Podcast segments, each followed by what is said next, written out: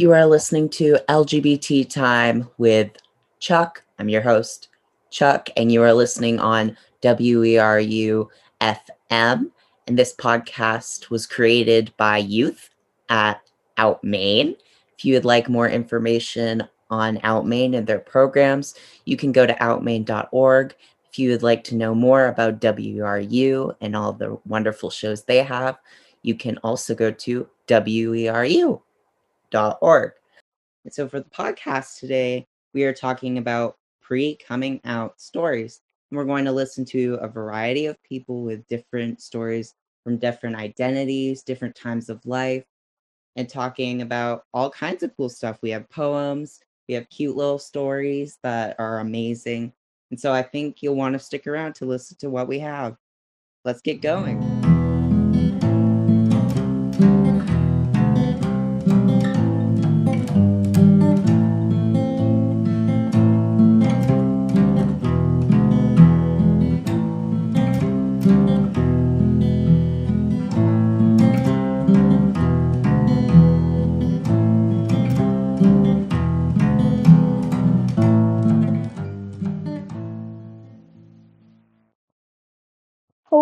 My name is Jet, and I'm going to be reading my poem called Expectations.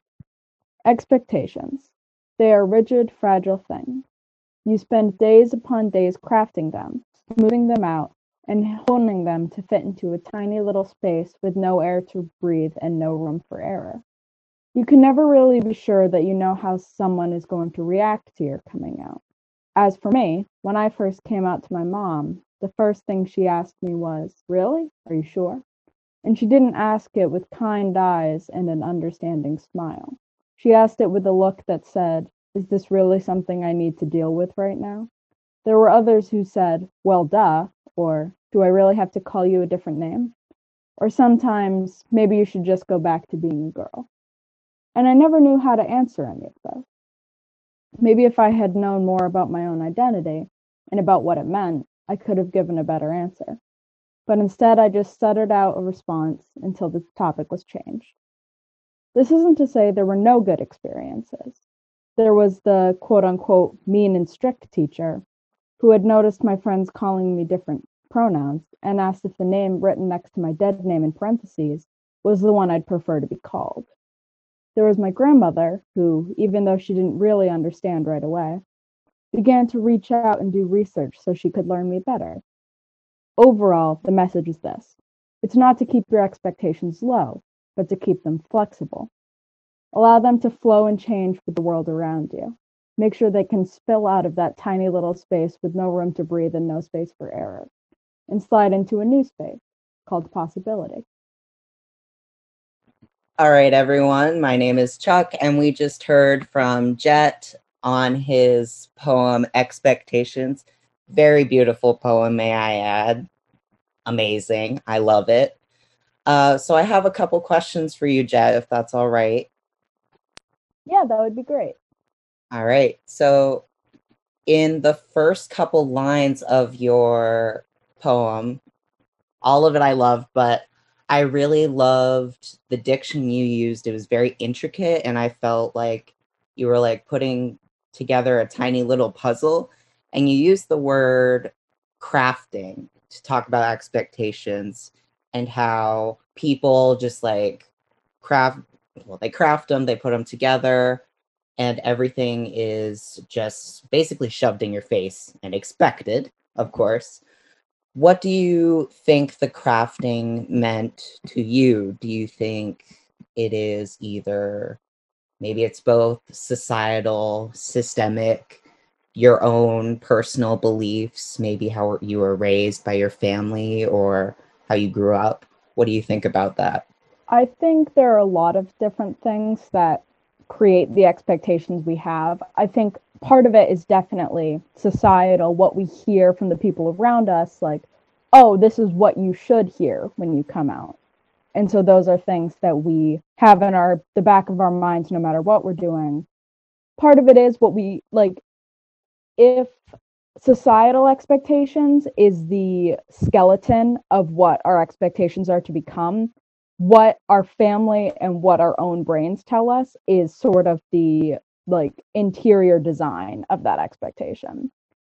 Because like my family i expected from what they told me growing up that it didn't matter what my gender was and so that was sort of like a picture frame i put on the wall as a reference to hey remember this is what they think and then on my own i came up like I created a whole narrative of what I thought it would be. And then, like I said about my mom, like when I came out, I was expecting her to be like, oh, of course, whatever you need. And that's not what happened. And it totally took me by surprise. And so that's sort of what I mean when I say, like, you need to keep your expectations flexible. Because if you're expecting someone to be accepting or not accepting, the opposite reaction is going to like shake your whole world and so I think it's good to be prepared for that um, big shift. That's amazing. I love the metaphor about the skeleton and then the interior design. I think that's so cool. Um, I was wondering, I was going to ask you about the reactions you received when you did come out because I know in personal experiences and experiences I've heard in the community, a lot of people identify with saying, that they have accepting families when in reality that's not always as e- easy as it sounds. It's taken time. You've been flexible. You've taken you've had to explain a lot of things and i don't think that's uncommon at all. I think that's actually more common than a lot of people let on. Was there a reaction other than your mother's that you were truly shocked by. You didn't expect it from that person, or maybe from a group or your school, or maybe someone took it a weird way and they didn't understand. I definitely did have a few reactions that sort of were like, oh, that's entirely what I expected. Um, because the first person I told was one of my friends, because I just sort of wanted to get an idea of what they would say. And it was, they pretty much just said, okay, and that was it. And I was like, well, I didn't necessarily want this to be a big deal, but I did want it to be more than just that. And so that again, another thing to add to my expectations is that's something I want something more than that. And when I officially came out, I did come out pretty publicly. I won't get into it because it's embarrassing now. Um, but my friend's mom actually, I didn't expect I didn't think about her reaction at all. I didn't think she'd care. But she actually came to me after with like tears in her eyes, almost crying, and was like, That is the most beautiful thing I've ever heard. I'm so glad. Like I I'll like help you in any way you need. And it was so sweet. And I was like, Oh, I didn't even think about something like that. That's better than I could have ever hoped for. And so I think that one is the one that stuck with me the most. That's so like I love I just love the way you framed everything. I think it's really interesting. And I had one last question for you, and it's about I'm really picky with words, so I'm going to say the word flexible. And what did that mean that your expectations were flexible? Because we have, I mean, we have these, you said we have these expectations and they're systematic, they're societal. We see them when we grow up we have them for ourselves, but where do those come from? They come from culture and those were around and everything about our lives. So, what did it mean to you to be flexible in your expectations? That's a really good question. Um, for me, being flexible in my expectations mostly meant to, like, obviously, there's no way you can go into something expecting nothing. So prepare for that. Know you're going to expect something, but also keep in mind that whatever you're expecting to happen could wildly change and have a plan for a variety of reactions. Like personally, I didn't have as much of a plan. My expectations were pretty rigid at the time. But then thinking back, like if I could do it all again, if I could start from the beginning and come out all over again, most of it I would do the same, like how I told my teachers and things. But like how I told my family, I would do it very differently and I would have kept my expectations much more flexible, like I said. and be ready for a reaction you aren't expecting or you don't want, but also be ready for the person who you least expected to support you more than anyone else. Thank you so much. That was Jet with the poem Expectations that he wrote himself. So I am very proud to be acquainted with Jet. And next, we are talking to Rooibos about his experience coming out. All right. Um, hey, Chuck. Glad to be here. Uh, this is just a short story I wrote. It doesn't really have a name or anything. Um, but I would personally say that the the time before I came out was like not the best. Um, I was pretty anxious all the time. I didn't really have a lot of confidence in myself, and generally, I was a little bit of a wreck. But you know, I came out that first time, and I came out as gay, and it didn't really fit what I was hoping it would. It still didn't feel quite right. Um, and it took like a whole nother year before I kind of became comfortable with myself. But even like coming out a second time, it was just as scary as coming out the first time because you really don't know. And you kind of have an idea it's like, well, this is how this person reacted before. They're probably going to have a, you don't know how someone's going to react or how the, what they're going to say, honestly. Like when I came out the first time, most people just didn't believe me. They thought I was pulling kind of a elaborate hoax or a, some sort of joke. Um, and the second time I came out, my friend asked me if I uh, fornicated with pots. So that was a an interesting experience. It was, I mean, looking back, it is quite funny, but at the time, it, it was a little hurtful. You know, it was like, it's like, am I? Uh, do these people not believe me because I'm not trustworthy, or do they not believe me because they think that I'm lying to them for some reason? Wondering why people in general and people around me didn't believe me was something that that was a little hard to deal with. The idea of lying to others and lying to myself, especially, is very hard to deal with, especially freshman, sophomore, junior year. Um, and I, I've definitely become a lot more comfortable with who I am and where I'm at, but it was pretty scary time for a while. And that was Roy Boss. I'm so sorry I keep butchering your name, but I have a couple questions for you if that's all right. Yeah, go for it. So, first of all, thank you so much for sharing your perspective and your story about your life, not your entire life story, but your life, what it felt like before you came out and discomfort and like all that anxiety you had because you were nervous about coming out and what that felt like in general. And I noticed that you talked about coming out multiple times. And I have not heard a lot of stories about people coming out multiple times. In my personal experience, I feel there isn't as much media coverage.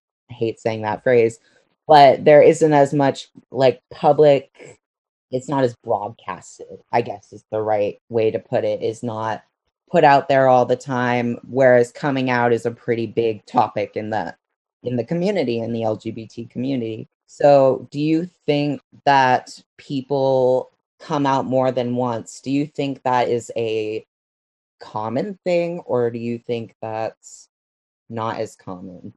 It's a good question. I would say that probably if someone is feeling like they've come out as part of the queer community and they don't really feel comfortable in their like in how they've come out like in in whatever way they've decided to come out that coming out a second time can be very scary um because it's it kind of feels like well am i just bouncing around from thing to thing and i think that probably stops a lot of people and the idea of just well i'm fine where i am I don't need to make any changes. I think definitely af- affects people who are in the queer community.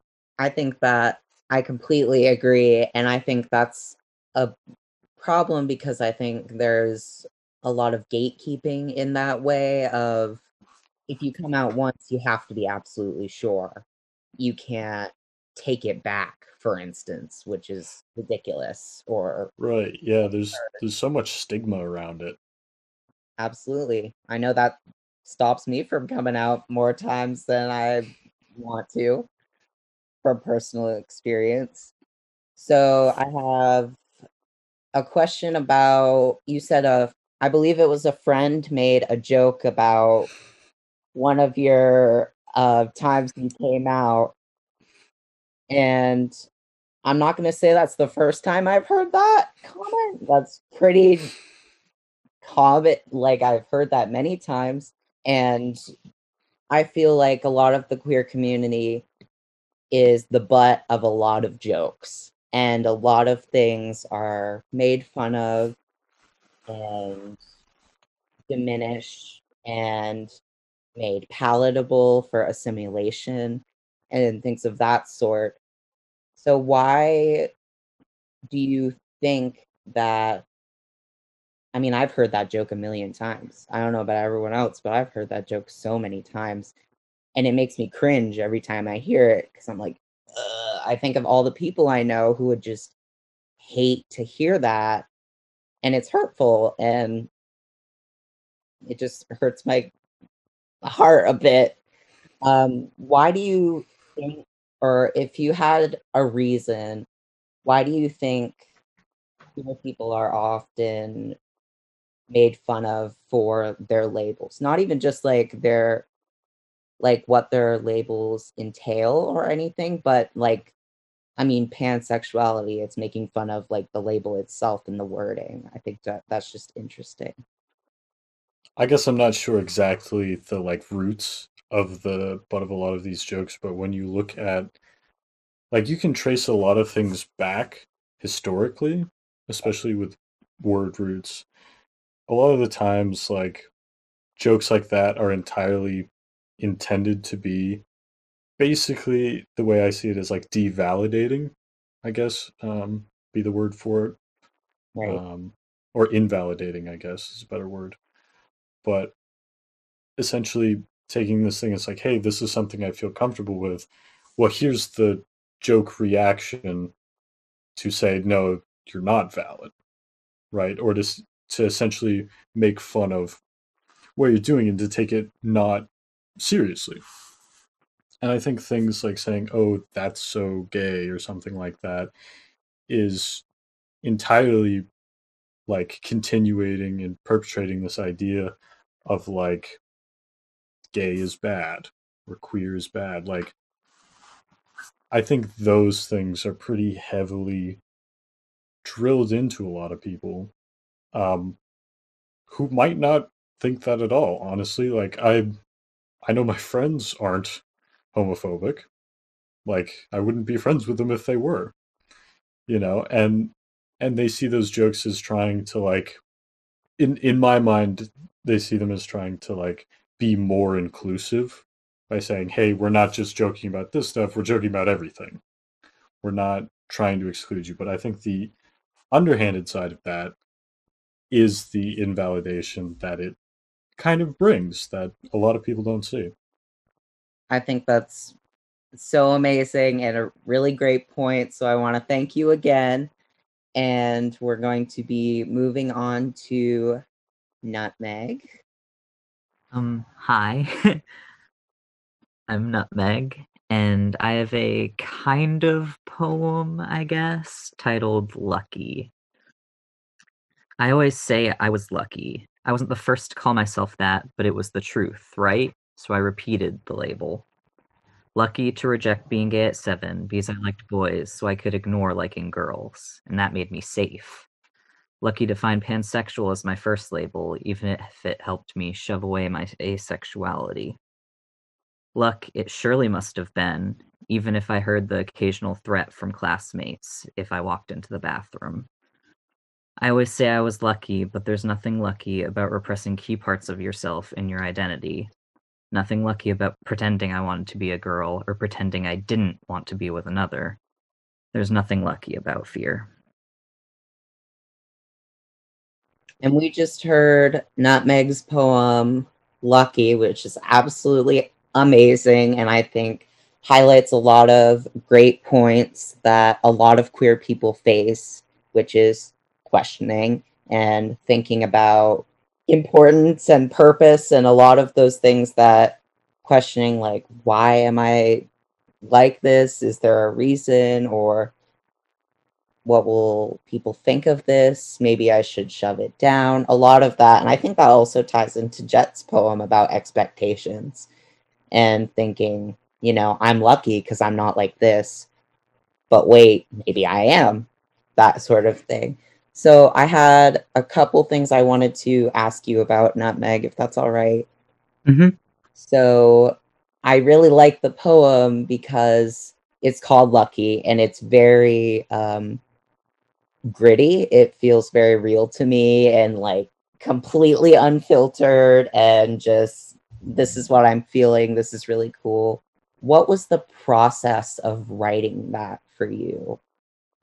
I was thinking about pre coming out, and then I realized to think about that, I have to think about when I actually did come out and coming out multiple times, and how the reactions to that of like, oh, why didn't you tell us? And then you're lucky you have a supportive family and community, but there's still like even with supportive few people or even majority, there's still dangers and worries and like offhanded comments from things and wondering how safe I am, even if the majority of people say that I am. And like, oh, you're lucky you're in this area of the state and that your mom like accepts you. And it's like, yes. But there's so much more that goes on that people don't think about. That like I'm lucky for these reasons, but that doesn't diminish all the other things I have to deal with. That's absolutely true. I can totally agree with you from trans perspective, from queer perspective. I, you know, I have anxiety about literally like the smallest things. And when I tell cis friends or other people about it, they don't really understand why I have those because I either have like a supportive family or I have, you know, I have those building blocks almost that uh-huh. people think you need to like grow up from and then from there you're just set. But that's not the case for so many people i think that's really great that you bring light to that so thank you for that. In your poem you talk about asexuality and i think that's really great because i also don't hear a lot about asexuality very much that could be because of um, lack of media coverage and stuff like that. But I know from my personal experience, I've heard that people don't believe it's real. So I was wondering if you'd like to share a little bit about that. Um, yeah, a lot with, especially with doctors sometimes, because I have been on testosterone before, and part of it was oh, you'll have a libido now, so your asexuality will be gone. and that's just not correct because I still don't have attraction to people in that way. And it's kind of offhanded comments like that that even if everything else is like, oh, you're safe, you wonder if you are. Like random comments that most people wouldn't think twice about with um like the queer community like that cis or het people would say about the community. You wouldn't usually think twice about it unless you're in the community and then you worry oh they've said this. What would they think of me if i came out if i like talked about this? Right. I, yeah i doctor thing of course very valid thank you so much for your poem and your time, Nutmeg. Thank you so much. And that was Lucky by Nutmeg, a very nice poem. And now we will have a short story from Joe that I think you're going to like. Thank you so much, Chuck. All right, this is Joe. And here we go. Do I need an identity beyond being me? Honestly, I never gave it much thought. Now I am 40, but when I think back, all I was focused on in high school was literally skiing. Eating, sleeping, skiing, and a dash of music, friends, and family. Then there was a mild awareness of boys. This was 1999 in Leeds, Maine, and girls liked boys. End of discussion. And yes, when I pulled my eyes away from the ski course, there was a guy I was drawn to, so that worked fine. Then, as I ventured away from my beloved state and wandered a college green, I began feeling admiration for my wild, philosophically provocative friend, Stacy, who was not a boy. We went on adventures, slept on the smooth rocks of Lake Superior in our sleeping bags, watched the moon rise, and howled at it like we were coyotes. We talked about everything under the sun. And one time on a bike venture, the wind swept up so fiercely, my Maine grown brain wasn't able to conceptualize what was happening. Tornado, Stacy said, who was well versed in this situation coming from the plains of South Dakota. Are you afraid to die, Leah? I didn't answer conveniently. I put all my focus on turning my pedals so hard my legs struggled to keep up with the rotation. But the answer, had I uttered it, was yes, I am. And I feel completely alive with you. What is this? This is different and feels beautiful. So I don't know very much about love very much yet. I just haven't experienced that, but I really enjoy the way you described it and your bond with her and how it was just so comfortable. You felt like that comfort, which I think is really um, nice to have in any relationship, in anything at all. I just that's really nice. So thank you so much. Thanks, Chuck. Thank you so much for joining us today, everyone. This has been LGBT Time with your host, Chuck, on WERU FM, brought to you by OUT Maine. Again, if you would like more information on OUT Maine, you can go to outmaine.org to look at programs and such wonderful things. And for more about WERU and all the things they have, you can go to weru.org. Thank you so much. Have a great day.